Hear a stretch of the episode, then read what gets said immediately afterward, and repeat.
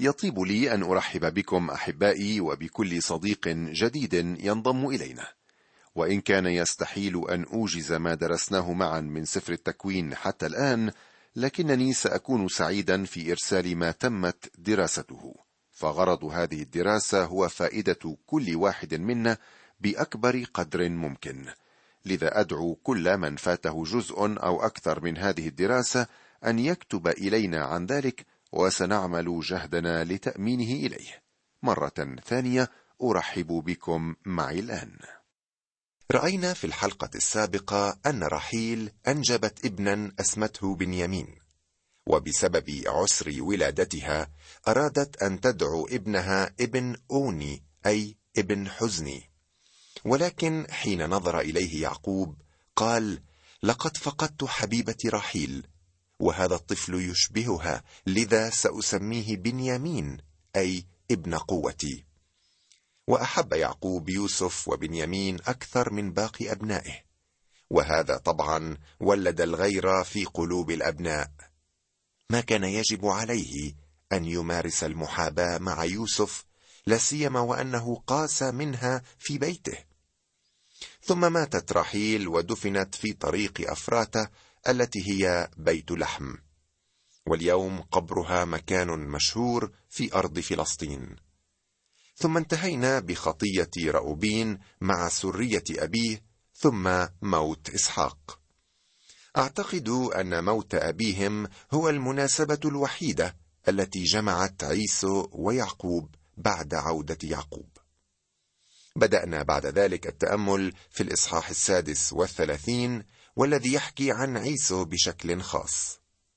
تستقر عائلة عيسو في أدوم التي تقع جنوب شرق البحر الميت وهي منطقة جبلية وعاصمتها البتراء المدينة الوردية المنحوتة في الصخر والتي تقع في جنوب المملكة الأردنية الهاشمية. كان عيسو ذلك الرجل الجذاب ذا الجسم الممتلئ بالعضلات والرياضي. ولكنه كان جسديا يهتم بأمور الجسد وأمور هذا العالم. قد يتباحث أحدهم حول سبب اختيار الله ليعقوب بدلا من عيسو. فقد كان عيسو جذابا من الظاهر ولكن الله لا يحكم ابدا على القشرة الخارجية بل على القلب. كانت عائلته تتكون معظمها من النبلاء والأمراء. لقد أخذوا هذه الألقاب وتاجروا بها. ملكوا حتى قبل أن يقوم ملك من الشعب القديم. الحصول على ملك لم يكن ابدا في مخطط الله لشعبه ولكن كان هذا أسلوب حياة أدوم. نأتي الآن في دراستنا إلى الأصحاح السابع والثلاثين من التكوين. في ختامنا لقصة نسل إبراهيم وإسحاق ويعقوب نلتقي بالشخصية المميزة الرابعة في هذا القسم الأخير من التكوين. من هنا وحتى نهاية السفر سنتحدث عن يوسف بشكل رئيس مع التطرق إلى عائلة يعقوب أيضا.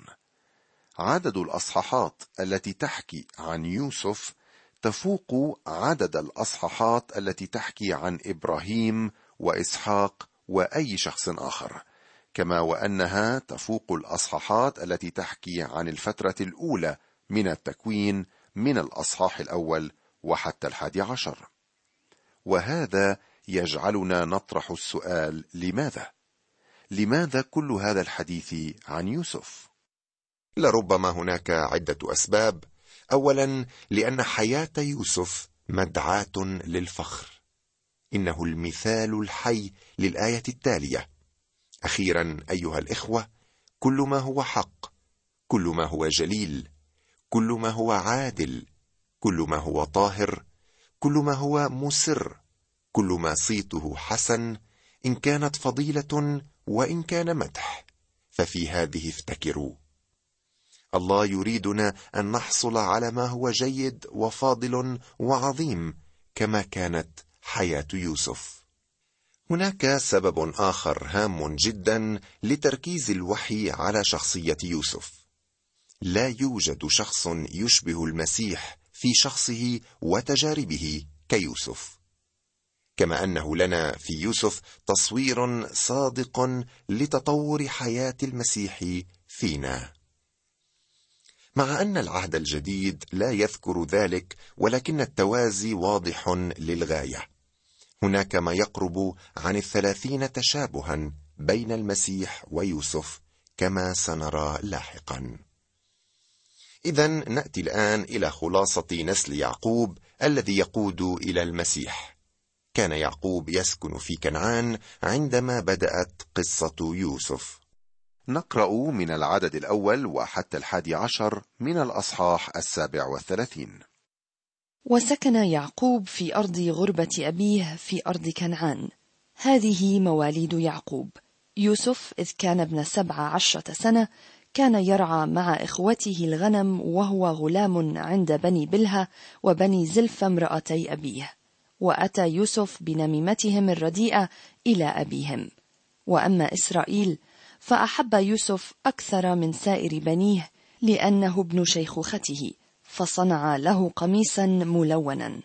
فلما رأى إخوته أن أباهم أحبه أكثر من جميع إخوته أبغضوه ولم يستطيعوا أن يكلموه بسلام. وحلم يوسف حلما وأخبر إخوته فازدادوا أيضا بغضا له. فقال لهم اسمعوا هذا الحلم الذي حلمت. فها نحن حازمون حزما في الحقل وإذا حزمتي قامت وانتصبت. فاحتاطت حزمكم وسجدت لحزمتي. فقال له إخوته ألعلك تملك علينا ملكا أم تتسلط علينا تسلطا؟ وازدادوا أيضا بغضا له من أجل أحلامه ومن أجل كلامه. ثم حلم أيضا حلما آخر وقصه على إخوته فقال إني قد حلمت حلما أيضا وإذا الشمس والقمر وأحد عشر كوكبا ساجدة لي. وقصه على أبيه وعلى إخوته فانتهره أبوه وقال له ما هذا الحلم الذي حلمت؟ هل نأتي أنا وأمك وإخوتك لنسجد لك إلى الأرض؟ فحسده إخوته وأما أبوه فحفظ الأمر. ارتحل يعقوب إلى جنوب بيت لحم حسب الظاهر ووصل إلى حبرون وهو المكان الذي استوطنه إبراهيم. هو مكان الشركة والتواصل مع الله.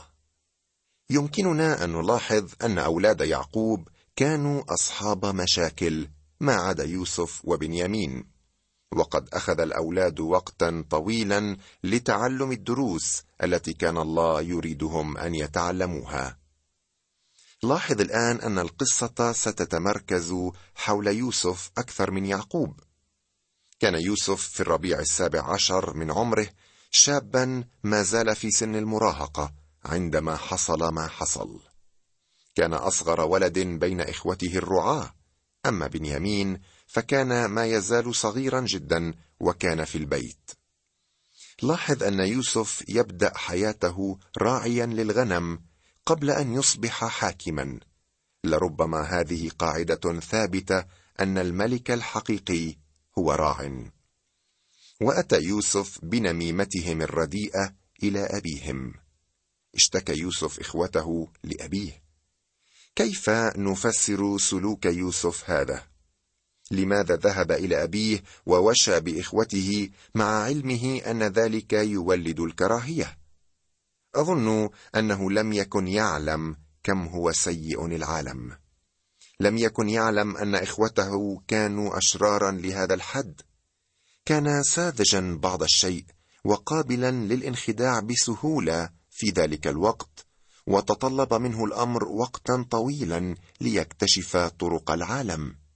وصدقني أنه تعلم. حتى أنه عرف عن شر الإنسان نحو أخيه الإنسان أكثر من أي شخص آخر. ولكن ليس بعد. طبعا هم لم يحبوا ذلك ولا بد أنهم نعتوه بالواشي. وأما إسرائيل فأحب يوسف أكثر من سائر بنيه لأنه ابن شيخوخته فصنع له قميصا ملونا. كان ينبغي ليعقوب أن يتعلم درسا مفيدا من بيته. كان يعرف أن المحاباة تخلق المشاكل في البيت. كان أبوه يفضل عيسو عليه وكان يعرف مدى سوء الشعور بالحرمان. ولكنه ها هو يقع في نفس الغلطة. قد نبرر خطأه بأن رحيل أم يوسف كانت الزوجة التي أحب وكانت أحلى ما في حياته وأن يوسف شاب جدير بالمحبة. قد يكون كل هذا صحيحا ولكن كان عليه أن يكون أكثر عدلا. هناك ترجمة أخرى للقميص الملون أو ذي الألوان العديدة وهي قميص بأكمام طويلة. كان الثوب العادي في تلك الأيام يتكون من قطعة واحدة يصل طولها إلى ثلاثة أمتار. كانوا يصنعون ثقبا في وسط الثوب ويدخلون رأسهم من خلاله فيصبح نصف الثوب من الأمام والنصف الآخر من الخلف. كانوا يربطونه حول الخصر أو يخيطون الجوانب وفي النهاية يصبح ثوبا. لم يكن لديهم أكمام. ومن هنا فالقميص الذي له أكمام كان مميزا عن الآخرين. كم بالحري أن يكون عديد الألوان أيضا. من الجدير بالذكر أيضا أن هذا القميص يرمز إلى القوات العديدة المتنوعة التي تجلت في أعمال المسيح. والتي لأجلها أبغضه الناس. أترى مستمعي أن يوسف يرمز فعلا للمسيح؟ وسنتحدث عن ذلك أكثر لاحقا. فلما رأى إخوته أن أباهم أحبه أكثر من جميع إخوته أبغضوه ولم يستطيعوا أن يكلموه بسلام. من الطبيعي أن يكره الأولاد أخاهم لأنه كان المفضل. وهنا أيضا نجد صراعا في عائلة يعقوب. مهما كانت العائلة إذا دخلت فيها الخطية وتغلغلت فإنها تدمرها. الخطية تدمر الحياة والعائلات والمجتمعات بل والأمم بأسرها. اذا نجد أن يوسف فريسة للمحاباة والتمييز من محبة أبيه له ومن كراهية إخوته ضده. يمكنك صديقي أن تتخيل كيف كان يوسف محميا ومحروسا. لقد ركز أبوه كل عواطفه على رحيل. وقع في أسر حبها من أول نظرة وعمل أربع عشرة سنة من أجل الحصول عليها. ثم مرت سنوات طويلة قبل أن تنجب له بنين. وأخيرا يولد يوسف. لابد أن الفرحه لم تسع يعقوب وقتئذ. أما الآن فقد رحلت رحيل فانتقلت المشاعر من نحوها إلى يوسف. طبعا لم يكن مضطرا أن يفعل ذلك كان لديه أولاد آخرون ليحبهم ولكن يوسف هو الذي أخذ نصيب الأسد. كان محبوبا ومحروسا. وحلم يوسف حلما وأخبر إخوته. فازدادوا أيضا بغضا له. فها نحن حازمون حزما في الحقل وإذا حزمتي قامت وانتصبت فاحتاطت حزمكم وسجدت لحزمتي. فقال له إخوته ألعلك تملك علينا ملكا أم تتسلط علينا تسلطا؟ وازدادوا أيضا بغضا له من أجل أحلامه ومن أجل كلامه. هل تتخيل شعور الإخوة صديقي؟ لم يكونوا ليستوعبوا الفكرة أن يخضعوا لأخيهم المدلل في يوم من الأيام فكرهوه أكثر من أجل حلمه. ولم تتوقف أحلام يوسف عند هذا الحد. ثم حلم أيضا حلما آخر وإذا الشمس والقمر وأحد عشر كوكبا ساجد لي وقصه على أبيه وعلى إخوته. أخبرهم بالحلم وفهموا بدورهم ماذا كان يقصد. هذه الصورة تظهر في سفر الرؤيا الإصحاح الثاني عشر والعدد الأول حيث تظهر امرأة متسربلة بالشمس والقمر تحت قدميها وعلى رأسها تاج من اثني عشر كوكبا أي أصباط يعقوب. كانوا يعلمون أن يوسف يتحدث عنهم. هنا نرى بداية الشعب القديم. سفر التكوين هو البرعم الذي يزهر في باقي أجزاء الكتاب المقدس. والشعب القديم هنا هو برعم لن يزهر إلا في سفر الرؤيا لا يجب التكهن بل فهم الموضوع بكل جوانبه. لقد فهم يعقوب الموضوع من أجل هذا سأله ما إذا كان أبوه وأمه وإخوته سيسجدون له. كل ما استطاع يوسف أن يقوله هو هكذا كان الحلم. لم يحاول أن يفسره لأنه كان واضحا. طبعا لم يعر الإخوة انتباها للحلم واعتبروه سخافة. كانوا واثقين أن احدا منهم لن يسجد ليوسف ولكن يعقوب حفظ الأمر في قلبه. نقرأ الآن من نفس الأصحاح السابع والثلاثين من العدد الثاني عشر وحتى العشرين. ومضى إخوته ليرعوا غنم أبيهم عند شكيم فقال إسرائيل ليوسف أليس إخوتك يرعون عند شكيم؟ تعال فأرسلك إليهم. فقال له ها أنا ذا. فقال له اذهب انظر سلامة إخوتك وسلامة الغنم ورد لي خبرا. فأرسله من وطاء حبرون فأتى إلى شكيم. فوجده رجل وإذا هو ضال في الحقل فسأله الرجل قائلا ماذا تطلب؟ فقال أنا طالب إخوتي أخبرني أين يرعون؟ فقال الرجل قد ارتحلوا من هنا لأني سمعتهم يقولون لنذهب إلى دوثان. فذهب يوسف وراء إخوته فوجدهم في دوثان. فلما أبصروه من بعيد قبل ما اقترب إليهم احتالوا له ليميتوه. فقال بعضهم لبعض هو ذا هذا صاحب الأحلام قادم. فالآن هلم نقتله ونطرحه في إحدى الآبار ونقول وحش رديء أكله فنرى ماذا تكون أحلامه. في ذلك الوقت كان يعقوب وعائلته يعيشون في حبرون جنوب القدس. أما شكيم فكانت شمالي القدس. كانت مسافة بعيدة تلك التي قطعها الإخوة من أجل الرعي. كان يوسف غاية في الطاعة وقد سافر يوسف كل الطريق من حبرون إلى شكيم. كان مكروها من إخوته وإذ أرسله الأب إلى إخوته حال كونه هكذا مكروها منهم أوقعته في أيديهم إرسالية محبته هذه لهم. ألا يذكرك هذا بالمسيح؟ وعندما وصل يوسف إلى هناك ابتدأ يبحث عن إخوته. فوجده رجل وإذا هو ضال في الحقل فسأله الرجل قائلا ماذا تطلب؟ لابد وأن هذا الرجل لاحظ الحيرة التي بدت على وجه يوسف فحاول مساعدته. فقال أنا طالب إخوتي أخبرني أين يرعون؟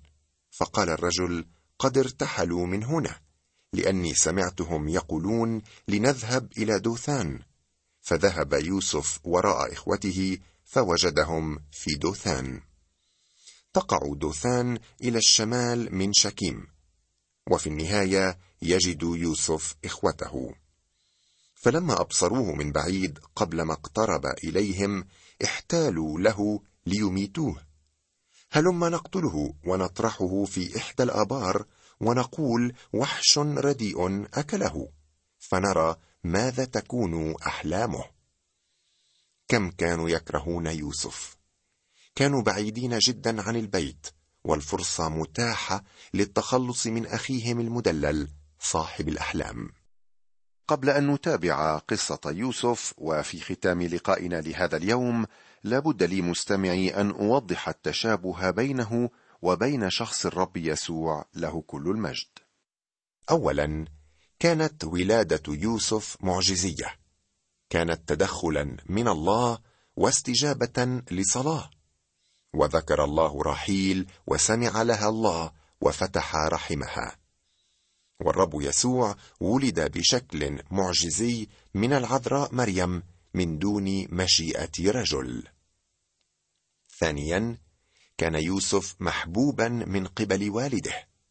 والرب يسوع كان الابن المحبوب لدى الله الآب إذ قال عنه هذا هو ابن الحبيب. ثالثا كان لدى يوسف القميص ذو الألوان الكثيرة والذي ميزه عن غيره. كذلك الرب يسوع كان مميزا ومتفردا كما يقول كاتب العبرانيين عنه قد انفصل عن الخطاة. رابعا اعلن يوسف أنه سيسود على إخوته ويسوع أعلن أنه المسيح. وكما استهزأ إخوة يوسف برسالته كذلك استهزأ الناس بيسوع بل أنهم صلبوه وكتبوا فوق الصليب يسوع ملك اليهود. خامسا أرسل يوسف من قبل أبيه لإخوته. كذلك يسوع أرسله الآب لإخوته كما قال إلى خراف بني إسرائيل الضالة. سادسا كان يوسف موضع كراهية من إخوته بدون سبب.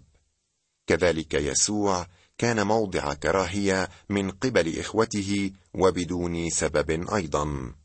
لابد لي أن نتوقف الآن وسنتابع قصة يوسف مع إخوته في اللقاء القادم بإذن الله. حتى ذلك الحين أستودعكم لمحبة الله.